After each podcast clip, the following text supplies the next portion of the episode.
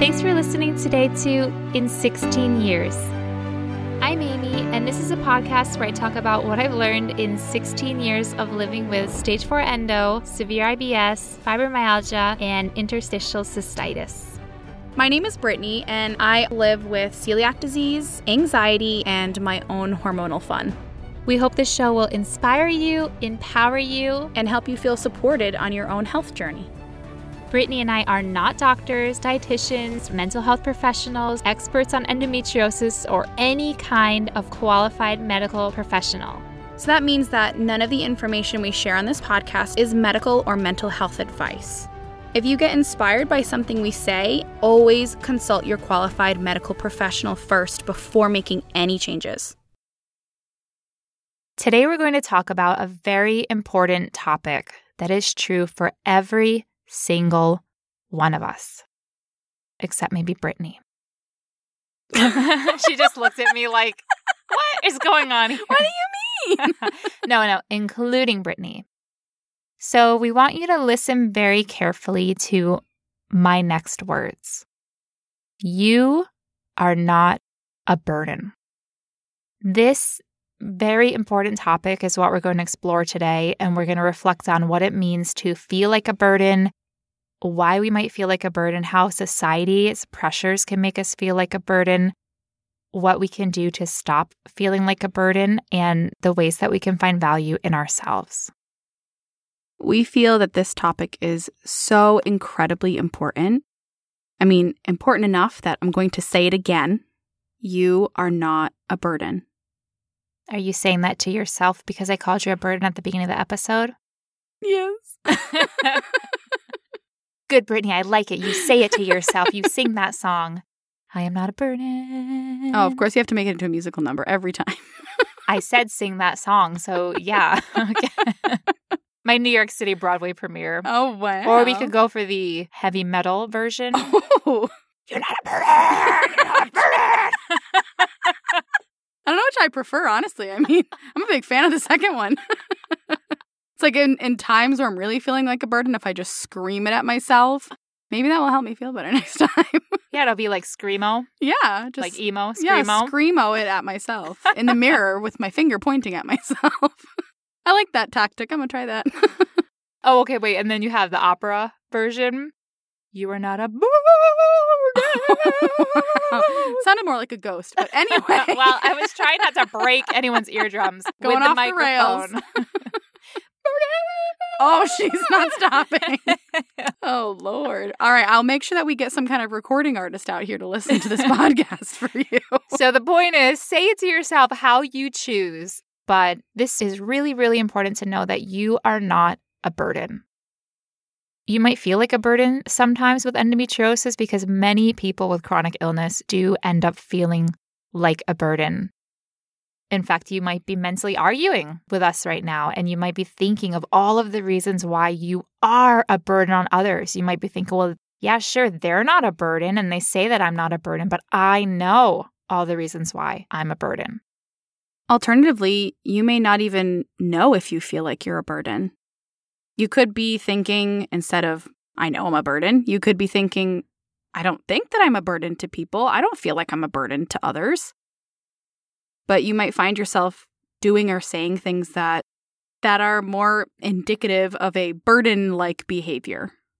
So what I mean by that is somebody who may apologize often for things that are out of their control, like saying, "I'm sorry I'm always sick," or "I'm sorry you have to help me with this." I'm sorry I can't go to the store. I'm sorry I can't make dinner. I'm sorry I can't be intimate tonight. Something that tends to go hand in hand with apologizing too much is this overwhelming sense of guilt.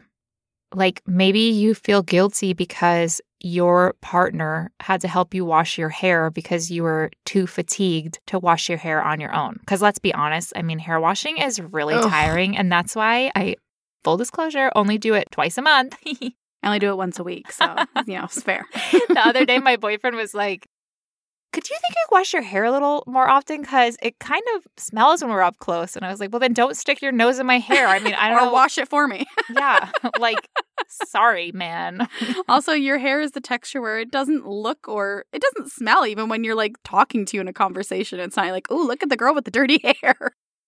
You're fine. Just keep to Well, it. it's like when we're cuddling and I'm like the little spoon and his head is like in the back of my. okay. hair. That's fair. That's fair then. And then I'm like, well, then turn your head. It smells like he- like scalp. I don't know what you want from exactly. me. Like, that's exactly what I said. It's like, it smells like scalp. I was like, that's because it's my scalp. I mean, I'm glad. wow, newsflash. I'm glad it doesn't smell Anatomy. like vagina or Yeah, something. right.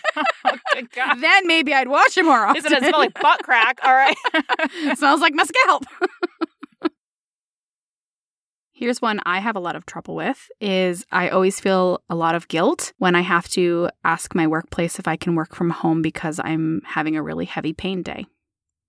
I have told Brittany over and over and over to not feel guilty. I'm working on it, okay? Brittany's working on it, but unfortunately, she feels a lot of guilt. And then sometimes, oftentimes, Most times. that guilt prevents her from asking for what she needs.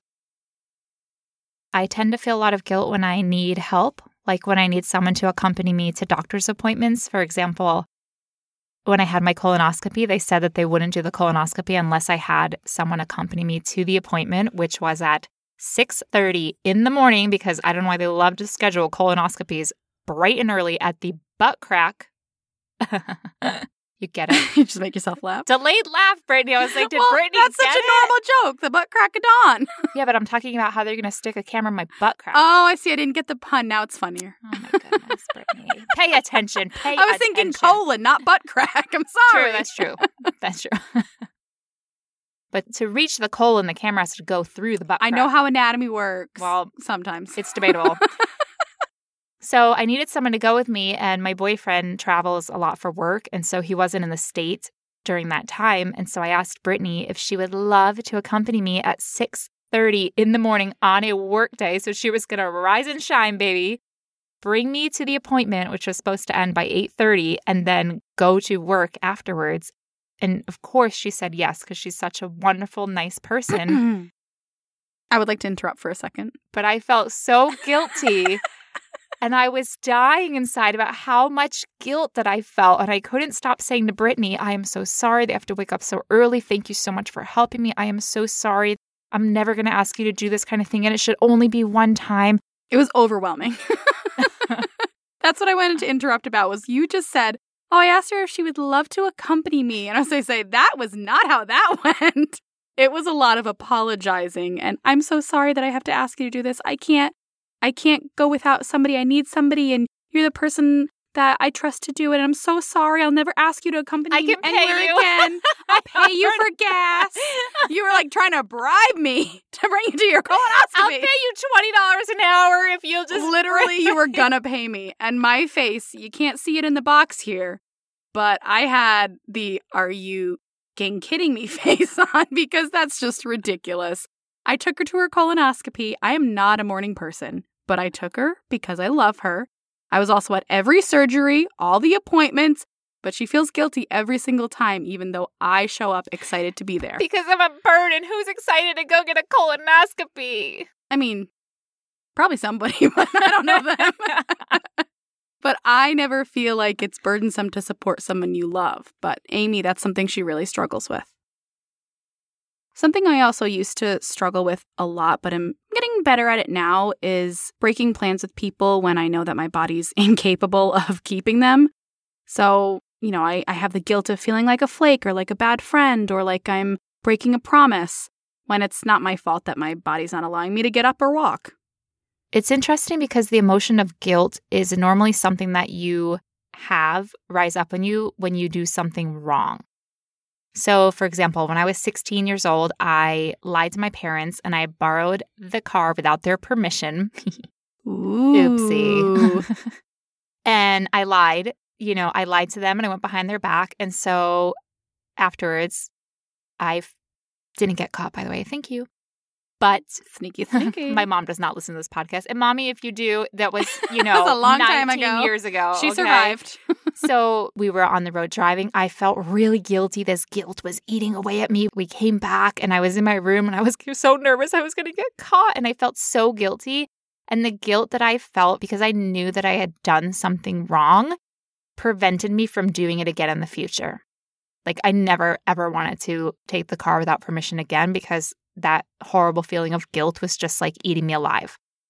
So it helped me to understand and take responsibility for what I did wrong. It makes sense that you felt guilt in that situation because you did something that was against the rules or disobedient and you felt a certain way about it, and that makes sense.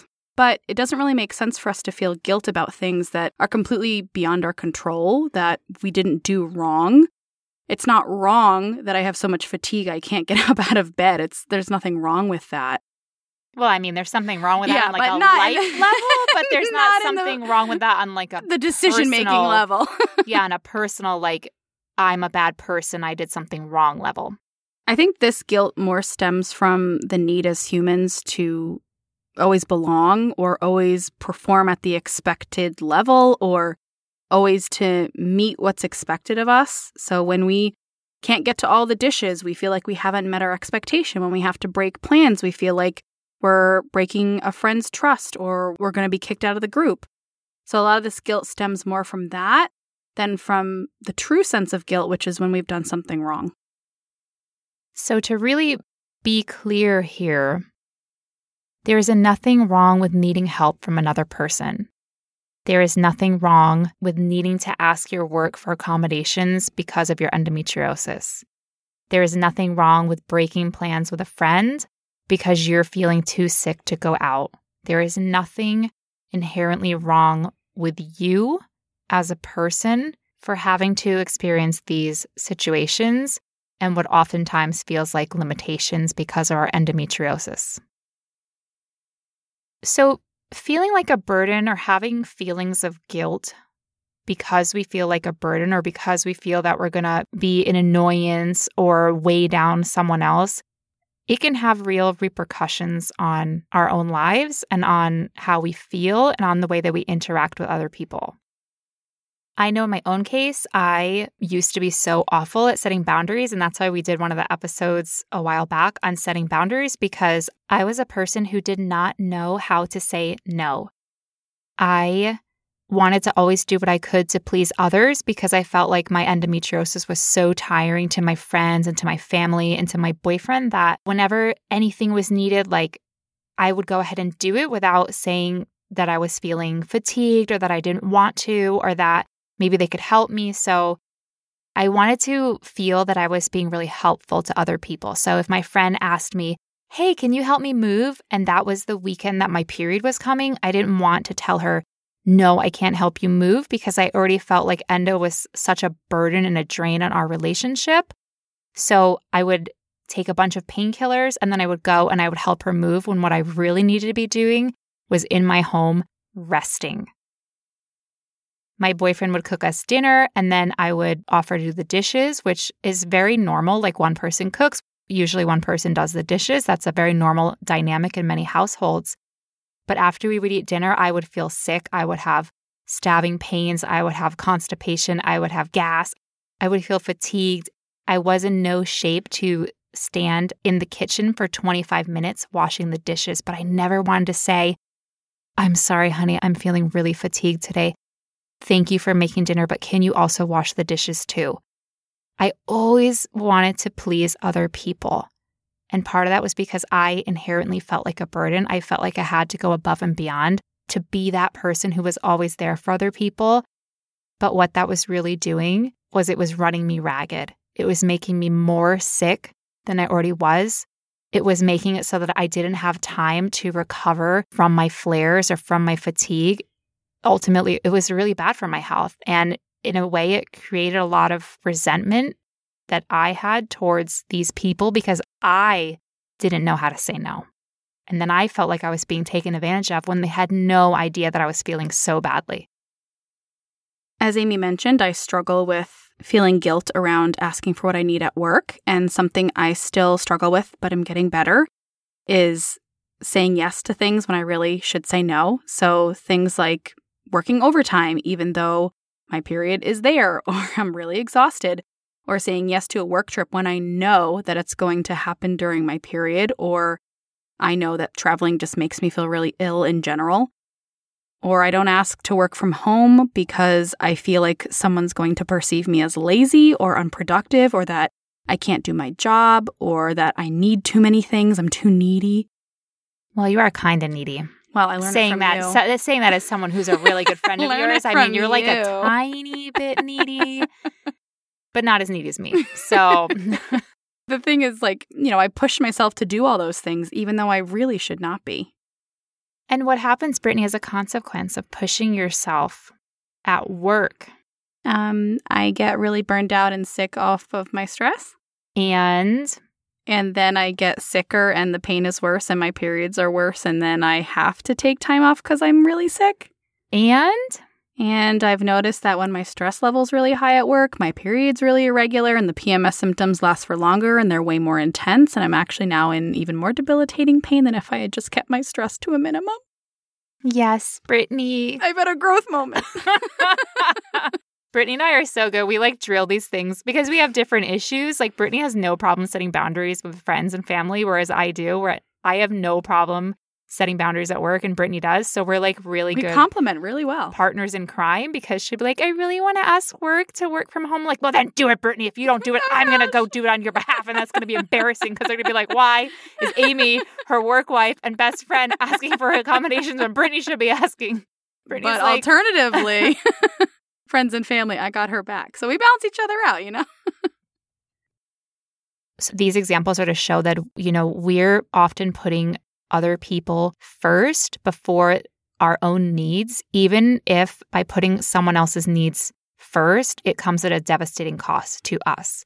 And the reason why is because of that feeling of guilt, of that feeling of being a burden, of that feeling that I don't want to disappoint someone, of that feeling that I don't want to be a bother, I don't want to be a drain. But here's the thing those are just untrue self perceptions. Those are just false stories that your mind is telling you because having a chronic illness, having endometriosis, it doesn't make you a bother or a drain or a burden. We want you to know that you don't have to quote unquote make up for being a burden. You don't have to prove yourself or push yourself to hit some standard or do things that you don't want to do because you feel that you need to overcompensate for being a supposed burden or just for having endo. Be it in your relationships, at your workplace, you have every right to set boundaries and say no. You have every right to ask for what you need, and you have every right to rest. You are not a burden. And we want you to know that, and we want you to value yourself for the beautiful, caring, and loving human being that you are. So now let's go ahead and change tones and hear a really ridiculous story about me feeling like a burden and then doing something that, because I felt like a burden, then actually had consequences that actually turned me into a burden. These are my favorite stories because they're just so plentiful. Like, you know how Cinderella turns? They really are. Oh my God. It's so, it's just so ridiculous. But I'm so happy that all the listeners can learn from my mistakes. And luckily, I have learned from my mistakes. And I think that's one of the really big takeaways here is that we grow wiser from our experiences. And that is why at 35 years old, I am just so wise, is because I have screwed up so many things so many times that I'm just like, ooh, ooh, I better get better at that. Ooh, I could use some personal growth there. Because if you hadn't grown from any of those, you would have probably won award for idiot of the century. So well, this one is really good. So, all right, I was living in Japan with my boyfriend at the time. I was undiagnosed with endometriosis. So there was just a lot of feeling like I had all these problems that didn't have any justifiable reason. And I think that really takes a psychological toll on people living through that, as many of you listening are probably aware. To make a long story a little bit shorter, but probably still really long, I was having really major bloating while I was in Japan. And it was endobelly, but it was to such a point and it was going on for so many weeks continuously that people were just coming up and congratulating me on being pregnant. My coworkers kept asking me if I was pregnant. The high school students at the school that I work at were coming up and touching my belly and asking me if I was pregnant with my boyfriend, who also worked at the same school system. Thank you. And it was just getting really tiring and it was really embarrassing. And I was like, I really need to go to the doctor because there is something wrong with my belly. Oh, I wonder what it was. Endometriosis, but we no, didn't know. no one knew that. so I went to the gastrointestinal doctor and they decided they were going to do a colonoscopy. Shocker. The colonoscopy found nothing wrong with me, but alas. So I had to have the appointment very early in the morning. Oh, I see a trend. Wait, didn't I already talk about having a colonoscopy with Brittany? I've had I four. sense a trend. I've had four colonoscopies. That's a lot of cameras in your butt.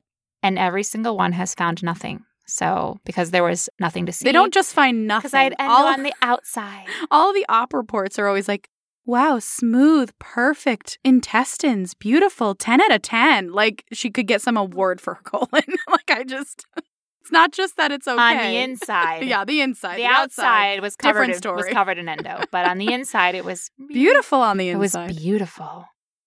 So had to go to the colonoscopy, and this colonoscopy that I had in Japan, they didn't require anyone to come with me, but honestly, they should have. I don't know why they didn't require someone because I didn't realize, but I was going to come out of the colonoscopy like really woozy and disoriented from the anesthesia, and it was going to actually be really hard to get home on my own. My boyfriend offered to go with me to the colonoscopy, but dealing with all my feelings of burden and shame and guilt, I insisted many times that he did not need to accompany me. Are you sure? I can go with you. It's really early, Amy. Why don't you let me go with you? No, no, I'll be fine. I can go by my stop babying me. I'm going to be just fine. I feel like the other shoe's about to drop. I didn't want to bother him. I didn't want him to have to ride into Tokyo with me. It was like an hour on the train. I didn't want him to have to go so early in the morning. I didn't want him to have to take a day off of work like I had to take off. I just, I didn't want to be annoying. You know, I didn't want to be that annoying girlfriend that always needs something. And at that time, I was having a lot of stabbing pain in my intestines. And sometimes when I was getting off of work and in the train station, I was calling him on the phone and like asking him to come get me at the train station and piggyback me home. We didn't have cars, we went everyone on foot and in trains. So I felt like I was already asking a lot of him. And I just didn't want this to be one more thing. Even though he was so happy to accompany me and he insisted and insisted, I insisted, no, no, no, no, no, no, no, no, no, I'm fine. Breaking news she was not fine. I kind of want to point out something that I just heard you talk about, which was that your partner at the time was insisting that he actually did want to go with you to the colonoscopy. He wanted to help you. He wanted to come with you to support you and be there with you and help you through the appointment. Right? Yes, that's why what happened after was so awful because he really, really wanted to go. And I insisted that he did not need to go. Well, I think what's really important to recognize in that moment is that you didn't listen to him. I don't mean you have to listen to what he says and what you think is not true. That's not what I mean. Is more instead of listening to the 10 insistences that he gave you that he wanted to help you and wanted to be there, all you heard was he doesn't actually want to be there. He's just saying that. So instead of actually listening to what he said, you were inferring something that was untrue on what he was saying. I couldn't hear him because all I could hear were my own fears. Your fears and your assumptions of what somebody felt far outweighed what they actually felt and what they actually said. I'll tell you a little secret. When I went with Amy to her colonoscopy, Okay, look, Brittany, colonoscopies bring out the worst in me, okay? You're have to poop all night long. You have to go to camera in your butt at the butt crack of dawn, okay? It's not anyone's best moment. That's fair, but it's also What's your secret? I'm so nervous. the secret applies to more than just the colonoscopy, okay?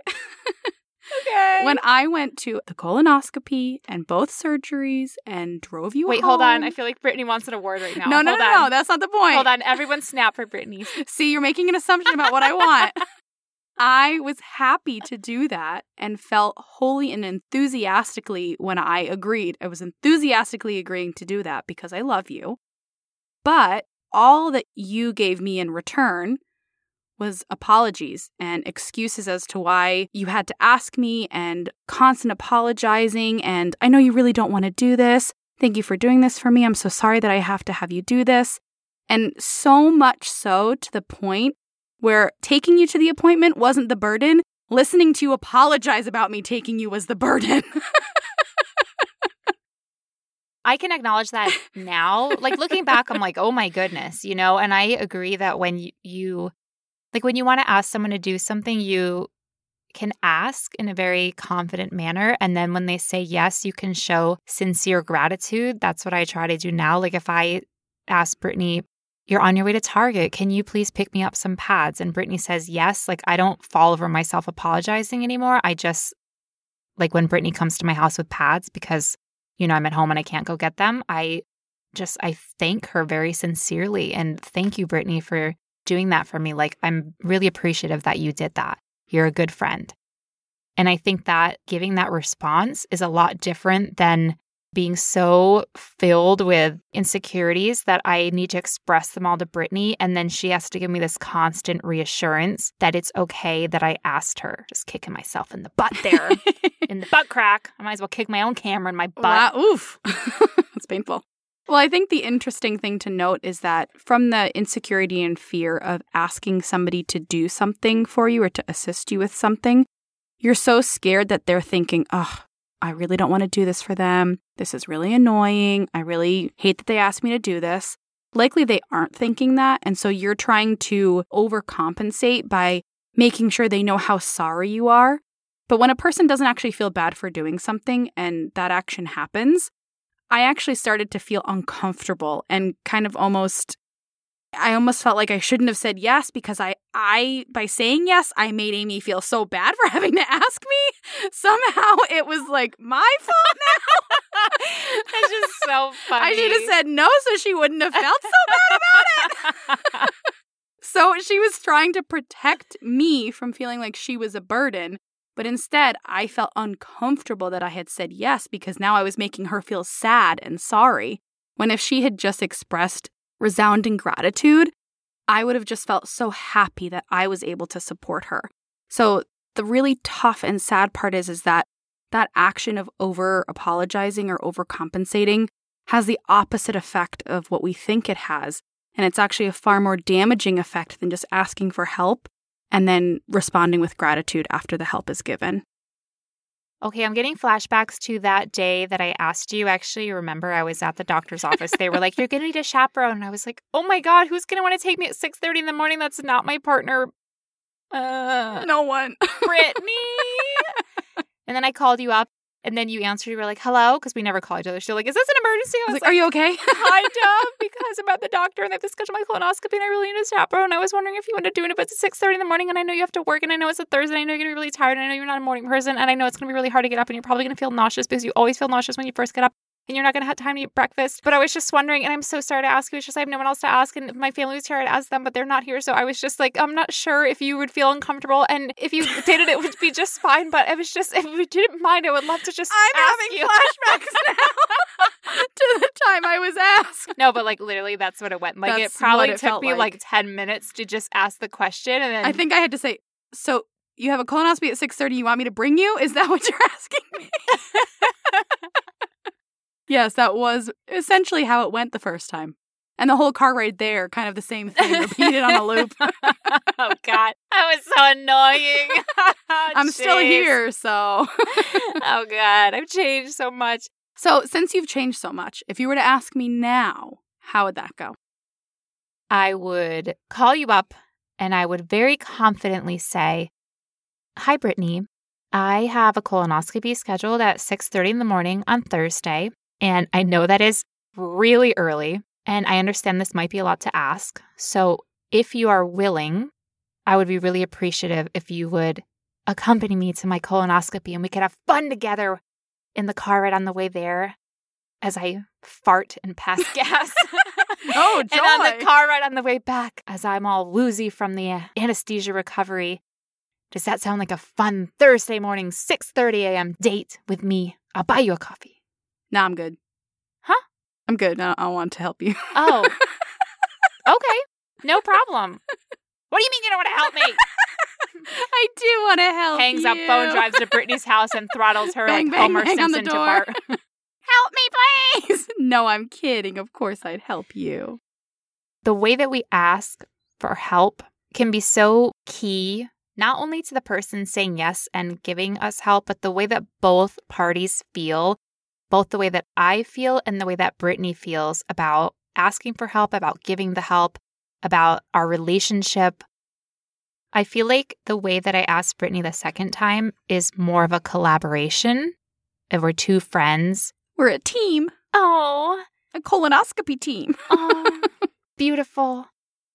Then the way that I asked the first time, where it's more like puts Brittany in a position of power and me in a position of weakness, and all of my language highlighting the fact that Brittany's doing this super special favor for poor me who is so helpless. So there's a real difference in language. And of course, if you're going to use that example to ask your friend to drive you to a colonoscopy, you know, you don't have to make the request and be like funny. That's just something that That's just us. that's just something that I like doing, but just being strong and confident when you ask for the things that you need. So back to Amy not asking for the things that she needs and not listening to the the help that is given to her. I'm sure all the listeners want to know what happened after your colonoscopy in Japan. Oh my god, I forgot that I was telling that story earlier. That was the whole point. ah, yeah, you're right. Okay, let's turn this into a dramatic storytelling. Ooh, the best kind. I got to the hospital. I had the anesthesia. I had a colonoscopy. There was nothing, quote unquote, wrong with me. It felt depressing. After like 30 minutes, they said, okay, you're free to leave. And as I was walking to the counter to pay for my colonoscopy, that was so cheap. Thank you, Japanese National Health Care. You're so wonderful. A miracle. Not like in America, I paid like $700 out of pocket for that stupid thing Yep. with insurance. In Japan, I paid like 50 bucks. No, seriously. As I was walking to the counter to pay for my very cheap, but found nothing wrong with me, colonoscopy. I felt tired and woozy, probably from the anesthesia, but I was very woozy and I was very confused and I had no idea what was happening, but I realized there was a chair and I wanted to sit in it. My butt gravitated to the chair. I sat for a long time because I fell asleep and didn't realize. and as I slept, my body crumpled over and I was all like a little rag doll. And when I woke up, without knowing it, I was still confused and woozy, but I felt like I was fine. And I got up, not knowing That you were not fine. that half of my body, the right half, where I had been all crumpled over myself in a very uncomfortable, small chair in a Japanese hospital waiting room, I didn't realize that part of my body had gone numb and fallen asleep. oh, joy. and I felt nothing because it was asleep. And as I stood up on my two legs, one leg did not work, Oh, no. oh, no. Here it comes. and I crashed to the floor, all of my body weight on top of my leg, which did not work at the time. And what happened? I broke my foot. Yes, she did. Broke In a the- whole bone in her foot. I broke a bone in my foot, not a toe, a real bone. An actual foot bone. Not that the toe, I mean, that is painful, but like a bone in the foot part. But what happened? I didn't realize because all the anesthesia was still coursing through my body and I felt nothing. Like, everything feels fine. People ran over to me. Are you okay? Are you okay? They were asking. Oh, I'm fine. I'm just fine. Someone helped me up. I shook my legs a little. I pounded on them. Pins and needles came. They worked again. I walked up. I paid. I left the hospital. I walked to the subway. I got on the train. I sat down. I sat in the subway chair for an hour till it was my stop. And when I got up, the feelings in my leg were back. Uh oh. And I could not put any weight on my foot. And I was like, what is going on? Oh my God, it's so painful. Oh my God. We all know what was going on. and I looked down my, like, my, seriously, my ankle. So what happened was when I collapsed I like crushed my ankle. So I sprained my ankle really badly. And on spraining my ankle, there's like a ligament that is in the front. So that ligament snapped my bone. so oh my, my, bone, goodness. yeah, because I basically just like, I didn't just roll my ankle. I like, I literally just like collapsed All your weight on my, onto your ankle. So Oof. I broke my foot bone and I couldn't get off the train because I couldn't put any weight on my foot. And I had no crutches. And I had no one with me to help me because I had told many, many, many times to my boyfriend, who I, got this. no, no, no, I'll be fine. No, no, no. I don't she want was to not fine. you. She was not. So fine. guess who couldn't even get off the train? You. Me. Okay. so I like, so I managed to hop off the train using the bars and the seat and the wall. All these Japanese people just staring at me like, Whoa. what is this foreigner doing? I'm like, this foreigner is having major issues right now. Okay. And she feels really weird and Like, woozy. she, yeah, she looked really weird and woozy. I missed my stop. I got off like six stations later because that's literally how long it took me to hop from my seat to the door.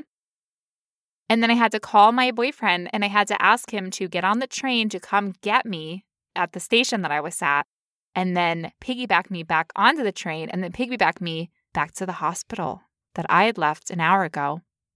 I went back to the hospital where I broke my foot in the hospital, but didn't realize because I had been alone and had been too out of it to realize.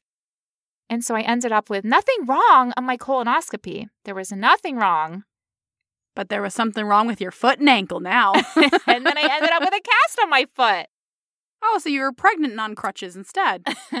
Good luck. Yeah. And let me tell you, when you have a cast on your foot and you live on the second floor of an old Japanese building with no elevator, you're in need of a lot of assistance. And my fear of not being a burden turned me into now, I don't want to say a burden because I wasn't a burden, but it turned me into someone who needed more help than I previously needed. But in my mind, that means that I was a burden. So let's all learn from Amy. And if somebody offers you help genuinely, you should probably take their help. Let's not put assumptions onto other people.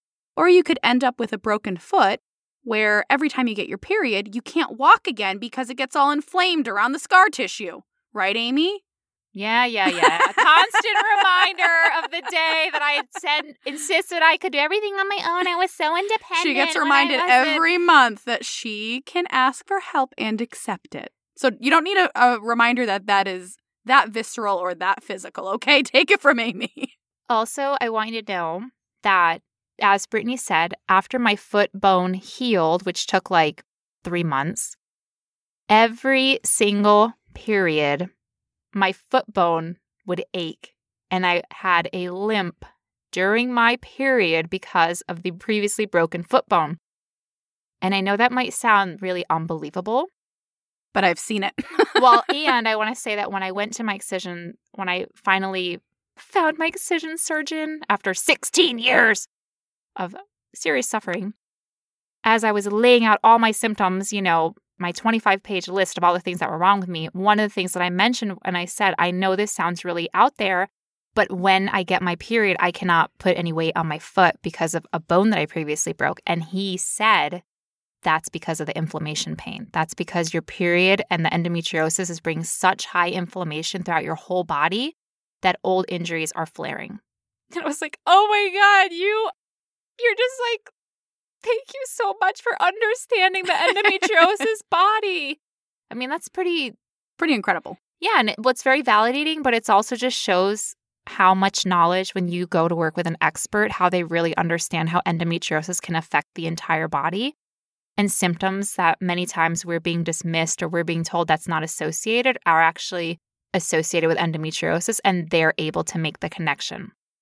Oh, and by the way, since excision, I no longer have a limp during my period. A miracle, surely. Yay! so it indeed was the high levels of endoinflammation that was causing that. I think something that I've been noticing about feeling like a burden, the idea of that feeling is that it's not necessarily the illness or the need for help because of the illness that makes us feel like a burden. I feel like it's the feelings that are already inside of us. So let me explain what I mean. Many of us struggle with the guilt we talked about, the feelings of insecurity, the feelings that we're not good enough, we're not adequate, we don't have enough value on our own. And I feel like when we're struggling with an illness so severe as endometriosis, it really shines a huge spotlight right on that core of us where we're already struggling with those feelings because essentially our vulnerabilities are laid bare. It's like peeling away all of the layers, and all you see are those fears and those festering feelings that we deal with on a daily basis. And that is so scary. That is such a scary place to be in where we feel like we have no value. We can't offer anything to anybody else because all we are is a drain. We always need stuff. We can't help other people. It's not just because of the endometriosis, it's because those feelings have already been there. Of course, these feelings are lies, but when we're dealing with them, they don't feel like lies. They feel like the truth. It feels like, of course, I can't help anybody out. So, of course, I'm not helpful, which means I'm not valuable, which means nobody could possibly care about me or love me. And that's absolutely not the truth. That's not even close to the truth. But we have those feelings inside of us. And when we have to ask for help because we have something like endometriosis, it's just showing those feelings right on our sleeve. And that's so terrifying. You know, it's funny because as you say that, it makes so much sense to me now. But now that I have really tackled these feelings of being a burden and tried to work through them and figure out where they came from and figure out why I had these feelings. But I think back, you know, even two, three years ago when you were taking me to my colonoscopy and I was falling over myself apologizing, I wouldn't have connected that in my case. My feelings of being a burden were because at my deepest core, I felt, in a way, I felt worthless, in a way that I felt that my value is very small. I had these subconscious feelings of what do I bring to the world? Why would someone love me? Looking back on all these years living with endometriosis, I think that endometriosis has brought out the best and the worst in me. It has brought out the best in me and in so many of us because we have learned that we are determined and courageous and strong and resilient, and we have this incredible tenacity to get through whatever comes our way but it has brought out the worst in me because it has really exacerbated feelings, subconscious feelings of inadequacy and lack of self worth that I already had inside of me that I didn't even know were there, waiting to come out, festering, waiting to be revealed. Burst from your chest like an alien? oh, no. Ooh, Wait. Ooh. like a dragon. I feel like all the challenges of endometriosis really brought to the surface all of these stories and these lies, like Brittany said, like these lies that I told myself about how my value was wrapped up in my productivity and my ability to help others and my ability to be independent. When endometriosis robbed that from me, when it made it so that I had to ask other people for help on simple tasks that I quote unquote should have been able to do on my own, when it became difficult to have energy and take a shower and make dinner for myself and be intimate with my partner and just be able to get out of bed. I saw my life transform. And having to be so vulnerable and need the help of others and not be able to be productive and all of these values that I had assigned to myself that meant that I meant something in this world, that I was important, all of that was stripped away. And it left me grappling with these feelings of what is my purpose in this world? What is my value if I'm not busy doing things, achieving things, accomplishing things, producing things, checking things off my to do list, helping others? What is my value? And then at my core, I just felt like I was a bother. I just felt like I was a drain on other people.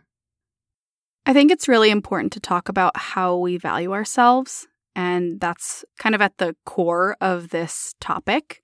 As we've joked throughout this episode, I have a lot of trouble setting up boundaries around my work life balance.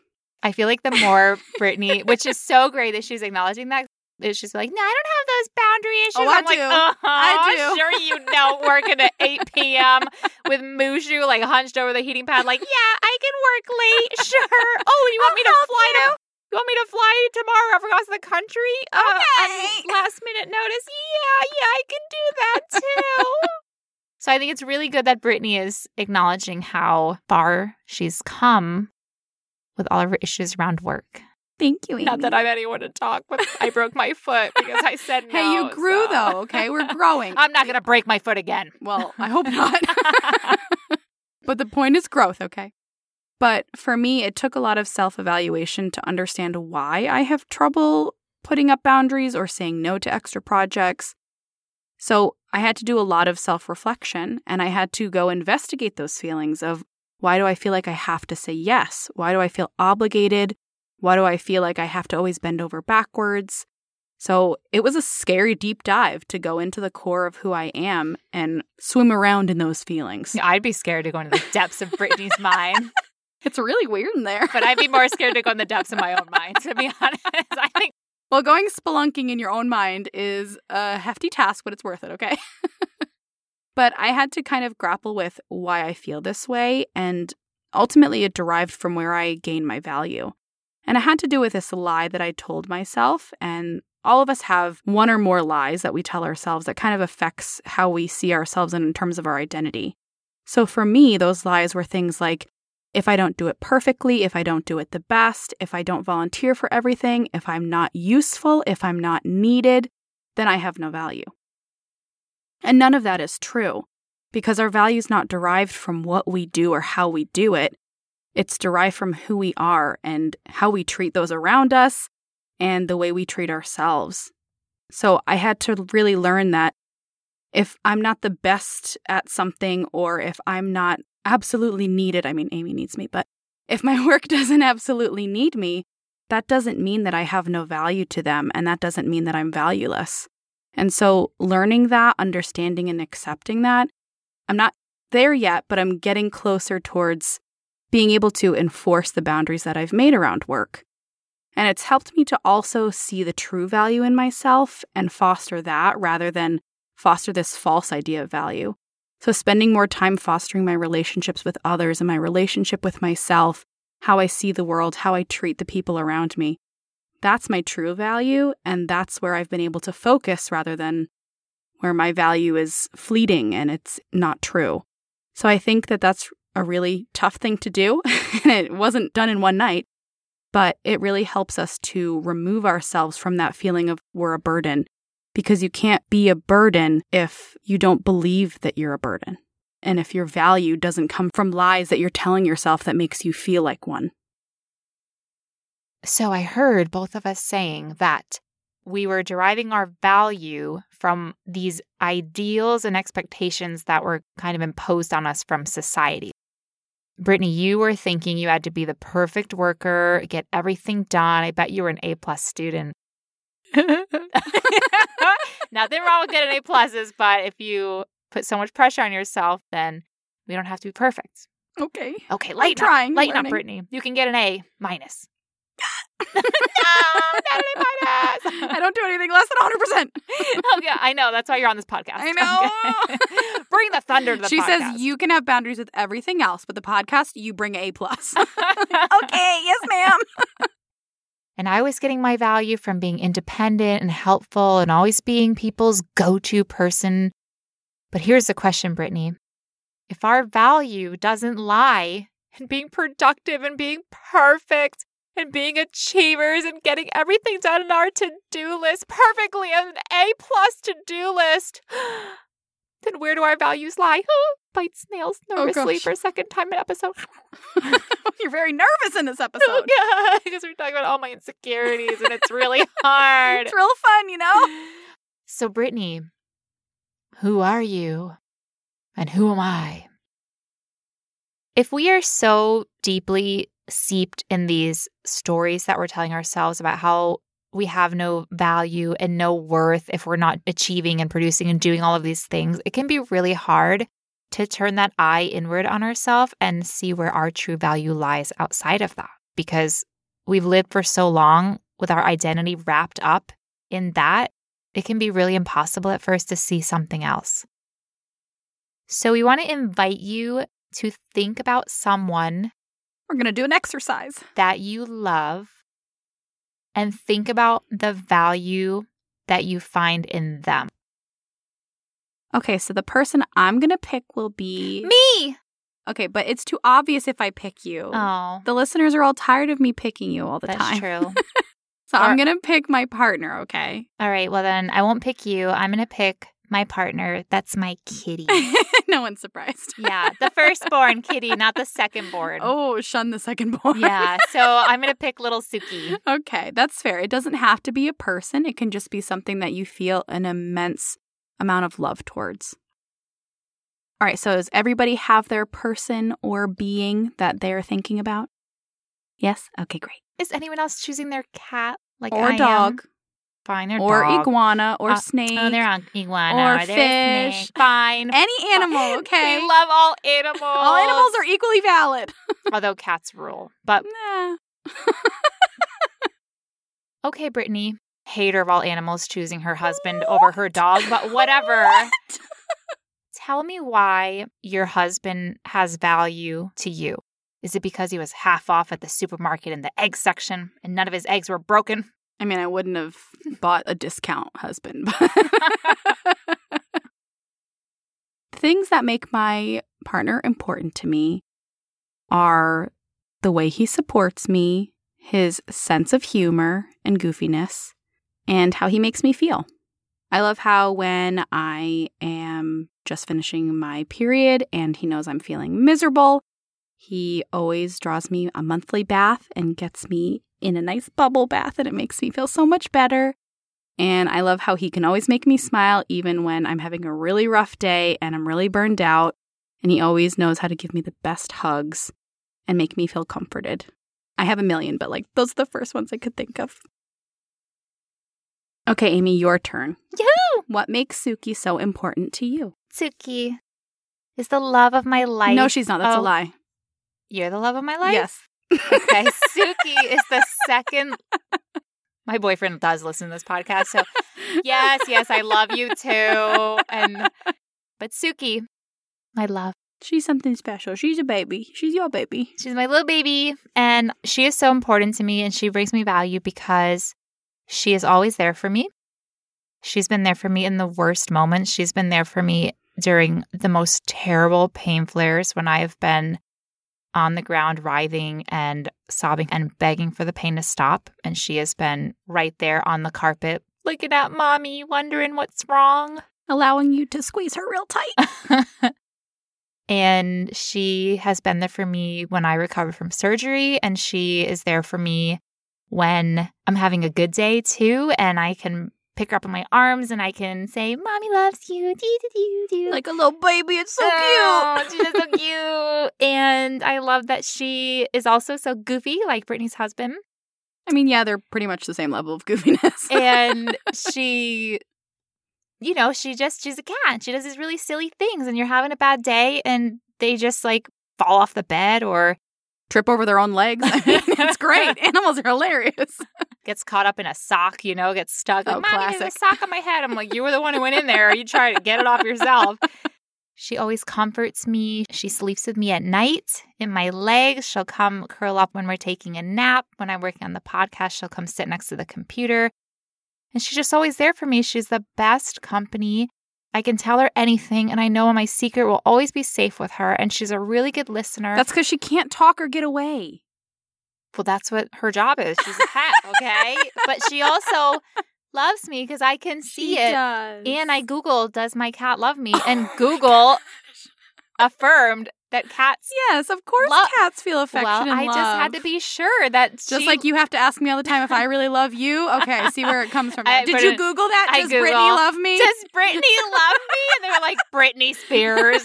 Like, no. no, not Britney Spears. But does Hi, Brittany. but does Britney Spears love me? I mean, maybe I don't know. mean, if you're the all-knowing internet that's going to answer all the questions for me, then I mean, then I'll ask. sure, I'm interested.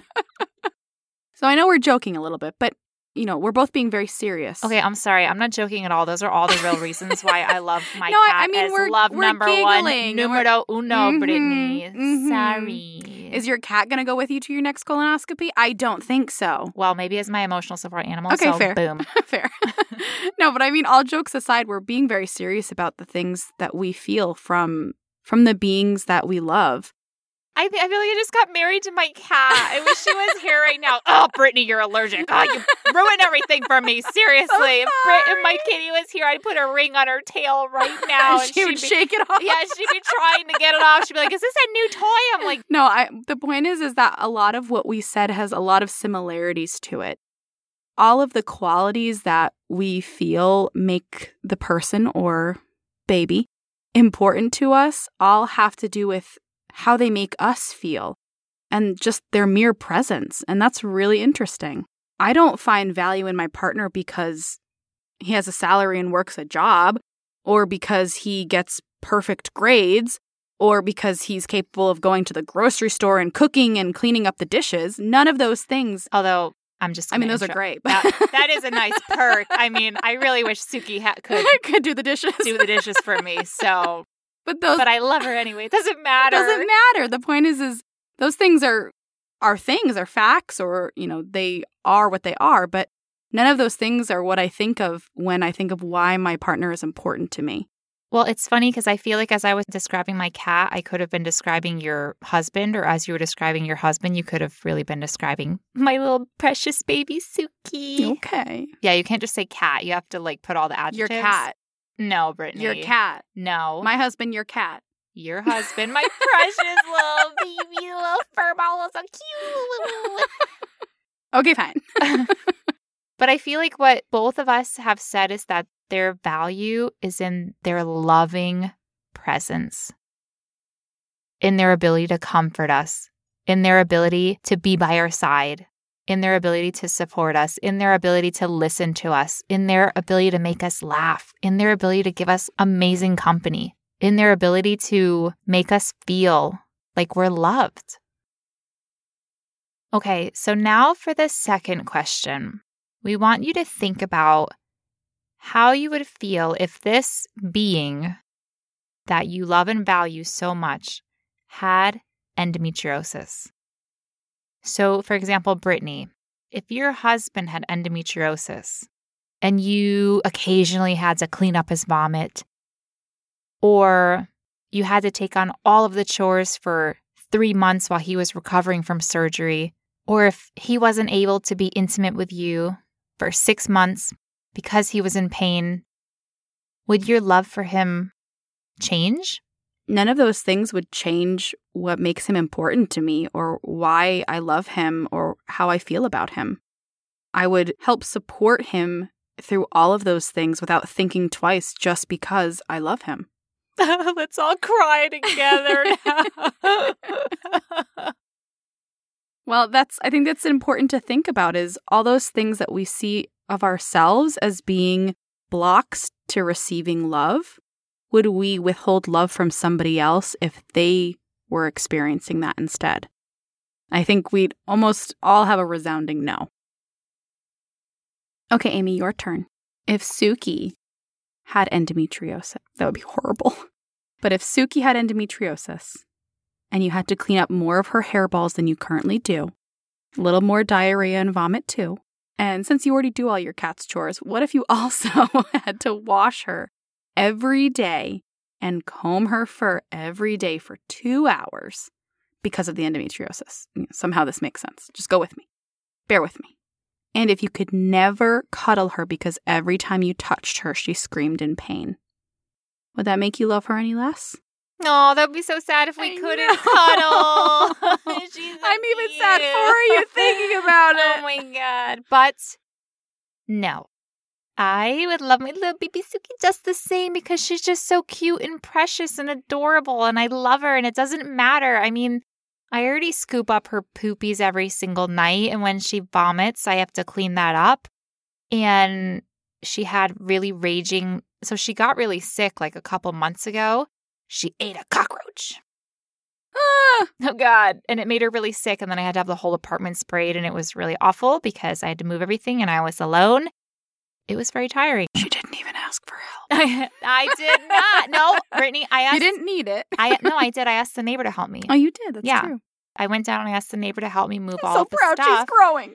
to the middle of the room because my boyfriend was traveling and I had no one to help me. So I did not hurt myself and do it by myself as the previous Amy She didn't would break have. her other foot or an arm or a phalange or something. But my little baby kitty, she got really sick and I had to work from home for a whole week because of it because she had outrageous diarrhea because she wanted to be just like mommy. And she was having accidents outside of the box and they were really stinky and they were contagious. So if the other cat ingested that, then that cat could have got the same bacterial infection that she had. It was a lot of work. And I wondered if cats could wear a diaper. And I mean, they I can. can't say that I didn't try to put some fabric on the back of her, but she just kept Wiggling it off. Chewing it off. So it's like, fine, I'll just, every time you look like you're going to poo, I'll just run over with baby wipes. But I was happy to do it because I love my little baby. I love her. Why wouldn't I want to take care of her? Why on earth would I abandon the thing that I love in one of the most difficult and vulnerable and challenging moments of her life? Why would I do that? What kind of terrible person would I be? so no, she's not a burden and she'll never be a burden, even if I can't cuddle her and even if I have to shave off all her fur. oh, wow. Oh, well, that went dramatic. I mean, that's what makes her cute, right? So I thought it was her precious little face and her ears and her big eyes. yeah, but how would she look if she had no fur? She'd I look think the weird. furless cats are really cute. Well, they're like born furless, so yeah, that's, that's true. like their They're made to be that way. So my point is, even if Suki lost all of her beauty and she lost all of her fur, and I had to take care of her and she couldn't walk anymore, and I had to carry her from one window to watch the birdies to the other window to watch the other birdies in the back of the house, I would do that. I'd even give my life for her. oh, wow. but fair, like I would die for Mira, so that's fine. I heard you say a line in there, which is actually the third question, which is if all of this were going on for the person or the being that you loved, would you find them a burden? And we know you wouldn't find Suki a burden. I wouldn't find my husband a burden.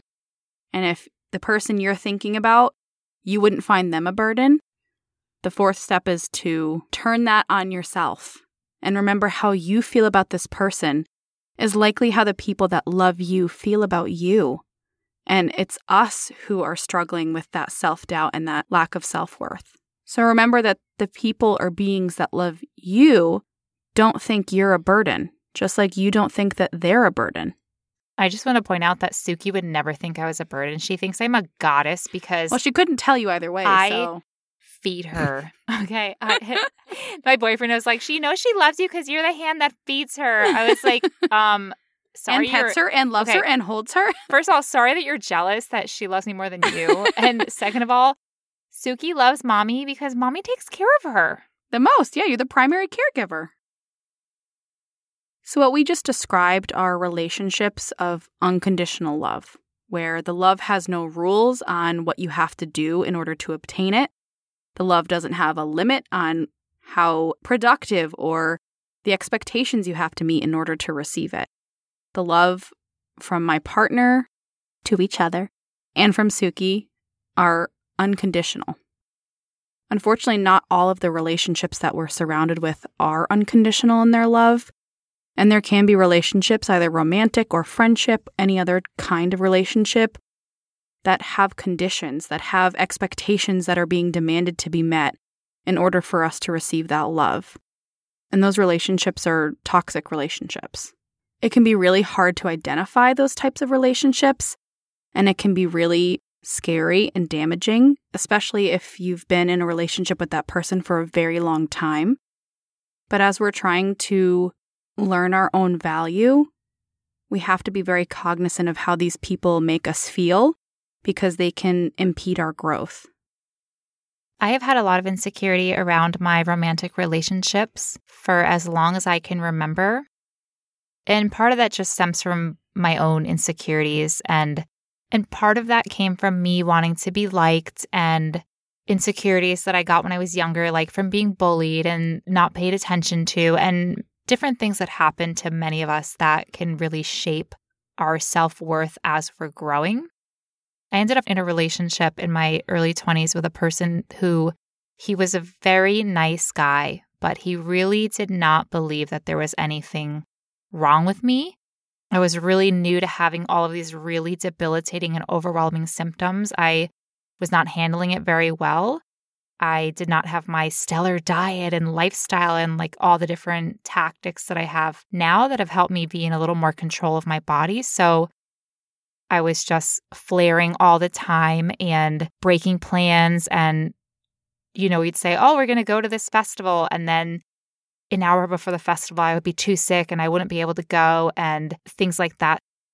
And we would go out to dinner and I wouldn't be able to find on the menu anything that I felt was safe to eat. And so, just like all these little things were happening where he would start getting really annoyed at me. And he began to make these cutting remarks about how unreliable I was, or how annoying I was, or how difficult I always was with all my special needs and all my special situations, and how everything always had to be about me and about what I needed, and how I always needed so many special things. And I didn't realize at the time that his love towards me was conditional and that also it had nothing to do with me.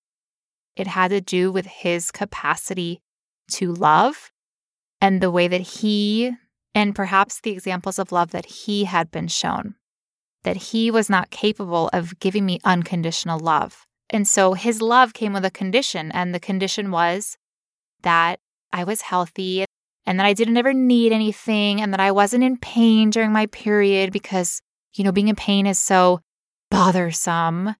And already, since I had these insecurities inside of myself, it was like I saw it as a reinforcement of these lies that I was telling myself that I was such a drain and that I was such a burden. When I had him making these cruel, cutting remarks that were just validating what I already felt about myself, it just felt like, oh, these things, they were so true. And he was right. And he was just telling me these truths, but they weren't truths at all. It was anything but the truth. In my opinion, people who talk to you that way or treat you that way don't love you the way that you deserve to be loved. And that goes for everybody listening. If somebody talks to you that way or treats you like you are less than or inadequate, they are not loving you the way that you deserve to be loved. I think most of us have probably had relationships in our life where we may have recognized that it's run its course or it's not the most healthy or it's not what we're looking for and we've had to let that relationship go. And some of us may be in a friendship or romantic relationship right now where we may be thinking that this isn't right for us, or I feel like I'm always being torn down, or I'm not supported. And you may not be able to let go of that relationship right now, or in one year or five years. But I do think it's really important to recognize how we deserve to be loved and that when we're spending time with somebody who cuts us down, they're also cutting down the ability that we have to love ourselves. Well, I think that's a really important point. And I think that, well, first, I want to clarify that that guy that I was dating, it wasn't a bad person. And so it wasn't like he was actively telling me, oh, you're such a burden, or like he never used those words like, oh, you're so annoying. It was more in the way that he reacted to the things that I needed. Like if we would go to a restaurant and then I would begin asking the waitress, like, oh, is this gluten free or does this have any secret ingredients in it? He would roll his eyes or he would say to the waitress, like, oh, I'm sorry, she always does this. Instead of supporting me and making sure that I was able to get the food that I needed in order to feel good. Or if we were driving home from the restaurant and I said, you know what, I really need to go to the bathroom. Can you stop and pull the car over? He would start saying, like, here, but there's no bathroom around, but it's the bushes. But you want to go here? Can you just hold it until we get home? Seriously, you're going to go in the bathroom on the side of the road? That's disgusting. Whereas with the partner that I have now, like a couple years ago, I accidentally pooed, oopsie, in front of him in my pants because I made a new soup garlic is not my friend. And that is what I learned. And my stomach just like rolled somehow. My intestines were like, oh, and then I just pooed. And I was like, um, I think I just pooed. And we were in the car and he was like, okay, well, let's roll the windows down and let's turn around and let's go home. And why don't you just shower and change your clothes and then we'll go back out because we were like going to pick up a table that we had found on Craigslist. And he was so cool about it. Like it wasn't all this like, ew, you're disgusting. How could you do that? Can't you just clench your butt crack? Whoa. Muscular butt crack. I just feel like butt crack is like the topic of the day. But the point is like the way that my partner in my life who loves me unconditionally and supports me now is so different from the behavior that I experienced from this one of the first boyfriends that I had. And I really feel that shaped the way that I saw myself. And like Brittany said, it really like all of those little cruel, cutting comments that were kind of seemingly innocent, but just really like sank deep into my psyche, they just kind of kept reinforcing those lies that I have that I was believing about myself that I was a burden, that I was a drain, that my illness was baggage, really, really big baggage, that who would love a person with such big baggage with endometriosis? Nobody. And that is just so far from the truth. And then in my next relationships, I really think that highly contributed to my fear of communicating that I would have loved if my boyfriend went to the hospital with me for my colonoscopy, but I was so used to receiving like a conditional love that I was afraid that if I said yes too many times to his help that he would get tired of me. I was afraid that if I told him that I actually really didn't want to be intimate because sex was causing me stabbing vagina knife pains, that maybe he would leave me. And so over the past decade, it's been such a struggle for me to learn that I am not a burden and I can state what I need and I can ask for help and I can vomit on our floor and my boyfriend can clean it up. Sorry, but you can without me being a burden. Because ultimately, the feelings of being a burden, they were inside of me. And even though I need the same things that I needed a decade ago, even though I still need my special food and my special foam when I travel, and I poo myself sometimes, I no longer consider myself a burden. I consider myself an amazing, incredible person that you can have the pleasure of being around. No. you were like, oh my God, that just snuck in. Like she's so full of herself.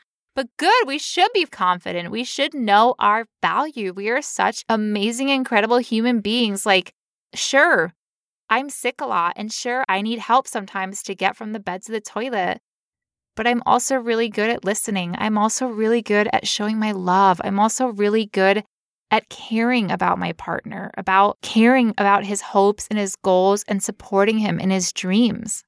We're a team because while he does many things for me because I have endometriosis, I do many things for him.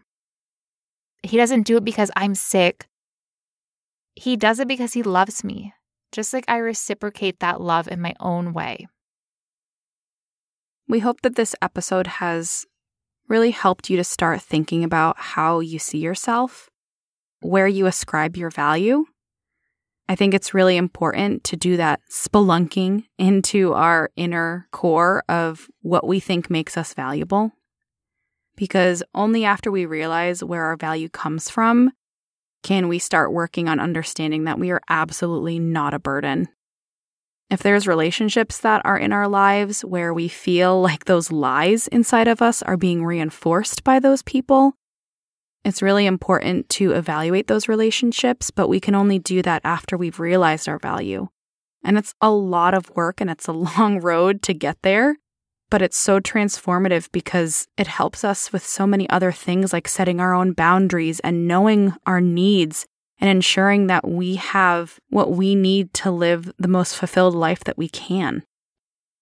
If we continue to believe those lies that are deeply rooted inside of us and we continue to feel like a burden, then all of the relationships that we have in our life, both romantic, friendship, or otherwise, even working relationships, can be affected by that. And our relationship with ourself is affected by that. So, the same way that those lies can make us believe that we're a burden and that nobody else can love us and we're not worthy of the love of others, changing those lies to the truths can help us to not feel like we're a burden, to help us to understand the love that we deserve, to help us to enrich our relationships with others and our relationship with ourselves. And ultimately, loving ourselves is one of the most important things we can learn to do in our entire lives. Yeah, I used to hear so much about self love when I was younger, and I really didn't understand the concept. And when people would talk about the importance of loving ourselves and self love, like I would literally just roll my eyes and be like, oh my God, seriously, like, oh, the self Talking about self love again. Oh, the self love. And that's because I personally did that because I didn't realize at the time, but I was really lacking in self love. And I had a very conditional love with myself where I felt that I had to be beautiful and helpful and likable, and that I always had to perform and meet expectations in order to be worthy of love. As I've really worked on figuring out who I am as a person with endometriosis, figuring out where my value lies, and I've found so much self love for myself to the point where now the way that I feel about myself, I realize it's self love is so much more than just like, oh, I love myself. It's about, I respect myself. I value myself. Like Brittany said, I have boundaries now that I did not have a decade ago. I'm able to speak up for myself, to advocate for myself, to end relationships that are toxic to me, and to put myself first and not run myself ragged trying to put first the needs of everyone else in my life just so that they'll like me and I'll feel loved. So, finding more love for ourselves has such bigger implications on our lives, and it can be such a positive force in our life to help us find peace and comfort and happiness in the life that we're living, in the people around us, and ultimately in ourselves. So, what I learned is that we should just love ourselves so much more. And so much more. When we love ourselves more, I think it also increases our own capacity to love the people in our lives unconditionally and to have that unconditional love for the people around us. And nothing bad ever came from more love, from loving each other fuller and richer and loving ourselves better. So we just want all of you to know how much we love all of you. Cheesy as that sounds, it's very true. You know, we care so deeply about everyone in this community, and we want everyone in this community to know how valuable you are, how important you are in this world, and most importantly, that you are not a burden. You are not a burden by any means. So, next time your silly trickster mind begins to tell you, oh, you're such a burden because of XYZ, all those stinking, sneaky lies. You come back and you say, Brittany and Amy told me that I'm not a burden. Not a burden. And those girls are really wise. I think they're kind of like goddesses. Oh, so, oh, I mean, Amy said that, not me. Amy has so much self love for herself that she's like 180, you know, like flipped all the way around. I mean, if this needs to become your mantra, honestly, I think it should be a note on your mirror every morning while you're getting ready I am not a burden. A note on your steering wheel on a sticky note so you remember on your drive to work I am not a burden. Oh my God, a tattoo that you get on your forearm. I am not a burden. And every- I mean, that could be beautiful. but it is something that we have to reinforce over time. What we're talking about is not a epiphany switch. This is a lot of work to learn not only that we're not a burden, but how much of an asset we are to those around us and to this community and to the people that we love. Thank you so much for listening today. We love talking to you about these topics and sharing all the different things that we have learned. And we would love if you reached out to us and you let us know what are some things that make you so unique and such an asset to the world. What do you think are your best qualities? We would love if you want to reach out and let us know. We would love to learn more about you. You can reach out to us on Instagram at in 16 years of endo and our website in 16years.com. And if you love the podcast, it would be awesome if you can share us on social media and help other people who are living with endometriosis to join this community we have here. Thank you so much for listening and joining us today.